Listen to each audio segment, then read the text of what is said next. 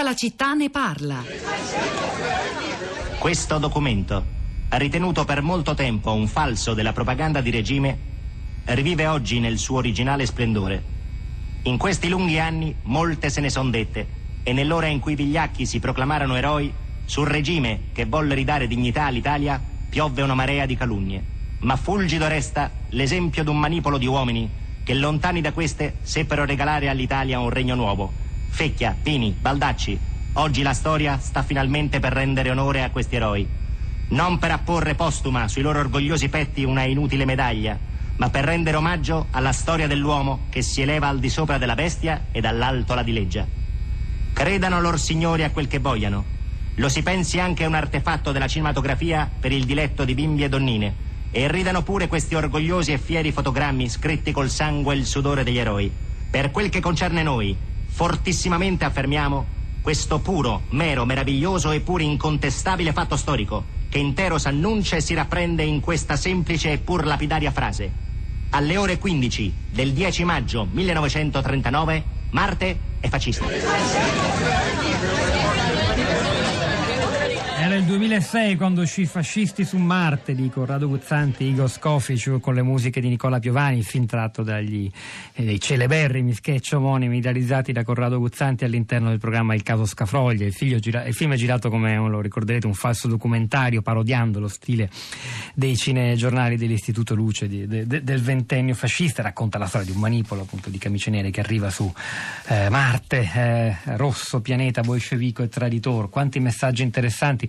Abbiamo citato tra gli episodi più o meno folcloristici di eh, neofascismo ritornante in Italia beh, e anche quello del lido di Sottomarina, Playa Canna, lo ricordate, eh, a, a, vicino a Chioggia. Beh, Grace da Venezia ci segnala in un messaggio, sapete che il gestore fascista del lido di Chioggia è stato chiamato a fare l'opinionista su eh, Radio Padova? Eh, tra poco ce l'avremo Grace, in effetti io la notizia però la sono andata a cercare perché c'era bisogno di verificare, c'è un lungo articolo della Nuova Venezia che racconta appunto come abbia una sua rubrica fissa dal 7 agosto nel morning show di quella emittente. Interessante come, eh, come episodio, poi riparleremo tra poco con Grace. Intanto Oscar, anzi no, diamoci subito se, se Grace è collegata. Buongiorno. Grace, buongiorno. Buongiorno. Eh, eh, lei l'ha potuto sentire? No, guardi, me ne guardo bene, mm. me ne guardo bene, però la cosa mi ha quasi scioccato. Oddio, oggi non ci si sciocca più di nulla perché pur di apparire eh, tutti si fanno notare in qualche maniera, 5 minuti di gloria non si risparmiano più a nessuno, ma poi c'è questa oscenità che pur di fare um, audience, pur di richiamare gente, tutto diventa, tutto diventa spettacolo. E soprattutto non c'è nessuna valutazione di quello che è effettivamente la cosa.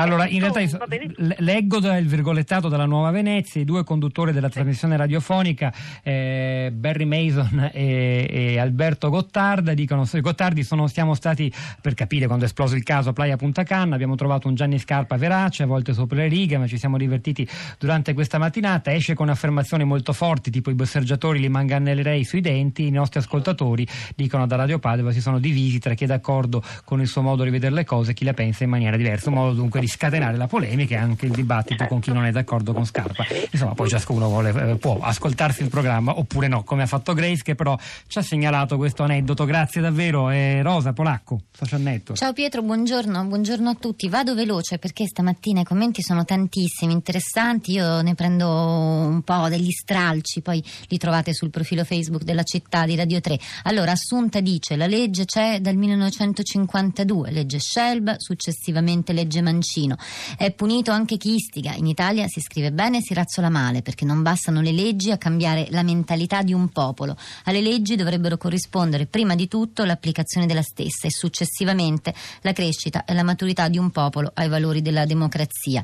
Un suggerimento di lettura è quello che fa Saverio, dice dovremmo rileggere La peste. Eh, Patrizia, un lungo post, sintetizzo, belle le telefonate stamattina a prima pagina, il collegamento con quanto accaduto a Pistoia e Rimini verso una donna incinta che non voleva essere derubata fino al cartello contro il disabile sono espressioni della stessa feccia. Il fascismo esiste come non si può continuare a far finta di nulla e ignorare quanto accade. Pazzesco pensare che si possa addirittura intimidire un prete che porta dei ragazzi in piscina, pazzesco e irritante ascoltare quel signore ieri dire che il prete aveva sbagliato perché doveva portarci prima i bambini italiani. Questo ragionamento si sente ormai ripetere come un mantra in ogni trasmissione, non solo in quelle a favore della popolazione più indifesa e impaurita. È ovunque e i politici smarriti e sradicati riescono a pronunciare quel prima senza provare nemmeno un minimo di imbarazzo. Eh, Christian dice non vi è nessuna equazione razzismo uguale fascismo. Ci sono molti razzisti ignoranti e intolleranti anche tra i non fascisti e gli antifascisti. Um, Franco dice certo impedire la propaganda fascista e sanzionarla ha un senso, ma a mio parere il fatto veramente grave non è la propaganda ma il fatto che questa ideologia stia nuovamente prendendo piede. Possiamo proibire scritte e proclami, ma se poi l'idea si diffonde nelle menti e nei cuori cosa abbiamo risolto? Le scritte fanno male, ma sarebbero forse meglio 100 scritte in più e 10 persone che seguono l'ideologia fascista in meno. Il problema grave è capire perché il fascismo sembri per molti attraente. Oscar da Bergamo, buongiorno e benvenuto. Buongiorno. A lei buongiorno, Oscar. Buongiorno. Eh, no, mh, mm, come scrivevo appunto nel, nel, messaggio che ho inviato, eh, a me pare che il proliferare di questi gruppi neofascisti in parte sia anche eh, dovuto alle politiche secondo me scellerate degli ultimi anni del, del centro-sinistra. Non a caso anche è un dato di fatto che parte dell'elettorato della sinistra si sia rivolta eh, non lo so, alla Lega di Salvini eh, perché magari appunto non condivide le, le politiche in tema immigrazione che anch'io reputo secondo me un po' eh, non lungimiranti non, eh, e non pertinenti, non lo so, eh, non si potrebbe davvero per esempio avanti discorsi di cooperazione seria, seria, non eh, lo slogan aiutiamoli a casa loro che mm, va bene per il bar, ma cooperazione seria, un discorso da parte dell'Occidente tutto di ripensare l'Africa non più come proprio supermarket delle risorse, eh, ma come stati in cui la gente possa fermarsi e non voler andare eh, in un altrove che tra l'altro questo altrove se lo cataloghiamo con l'Europa non è poi più l'America di una volta, ecco, non so quando si pensava, poi l'America. Non, non è forse così, o, ma mh, mm, la storia ci ha insegnato qualcosa quando, eh, non lo so, mi veniva anche da ridere eh, sentendo il pezzo perché eh, Guzzanti è uno dei miei, dei miei, attori preferiti, comici che fanno ridere e fanno riflettere. Eh, alla fine eh, Mussolini come ha fatto a salire al potere? Grazie al, al grossissimo malcontento che si era espresso in Italia. A un certo punto magari la gente vede nel, nel cosiddetto uomo forte la soluzione dei problemi. Vogliamo arrivare a quel punto?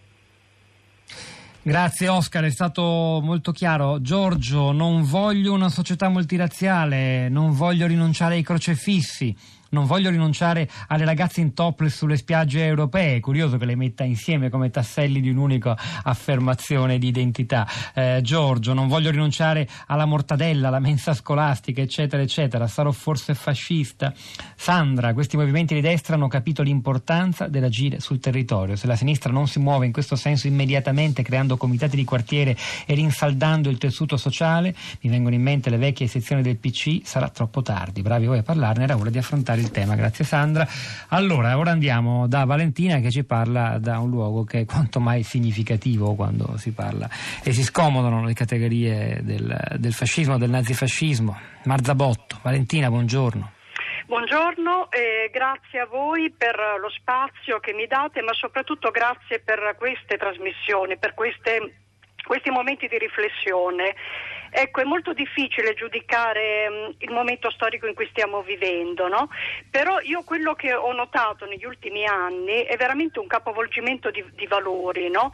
Quindi secondo me mh, esiste certo un problema economico, sociale, politico, ma esiste un problema culturale, anzi mi sembra che ci sia grande, un grande mutamento antropologico in atto eh, nel senso che eh, determinate caratteristiche che sono veramente alla base di tutti i fascismi, quindi l'aggressività, eh, la volgarità, il macismo, ehm, la violenza, la stessa violenza, sono in qualche modo premiate, sono caratteristiche che sono sempre più evidenti nel comportamento delle persone Valentina, e nelle parole. Le Sì. posso chiederle una cosa, lei che vive a Marzabotto, da quelle parti dove insomma, è più difficile manipolare il passato, il ricordo dell'eccidio di Montesole, no? 771 morti in pochi giorni, dal 29 settembre al 5 ottobre del 44, c'è, ciò nonostante anche lì qualcuno che invece revisiona, rivede, rivaluta l'esperienza fascista?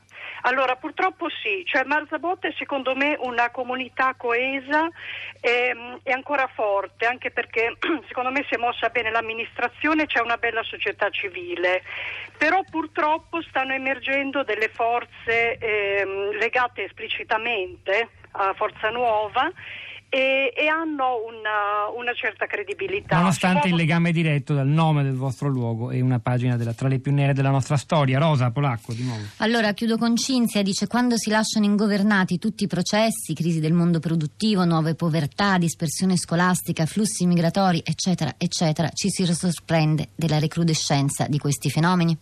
Allora, è il momento di Radio Tremondo. Questa settimana Luigi Spinola al microfono vi condurrà ancora una volta nell'America di Trump. E, insomma, quindi si cambia pagina, ma non del tutto, viene da dire.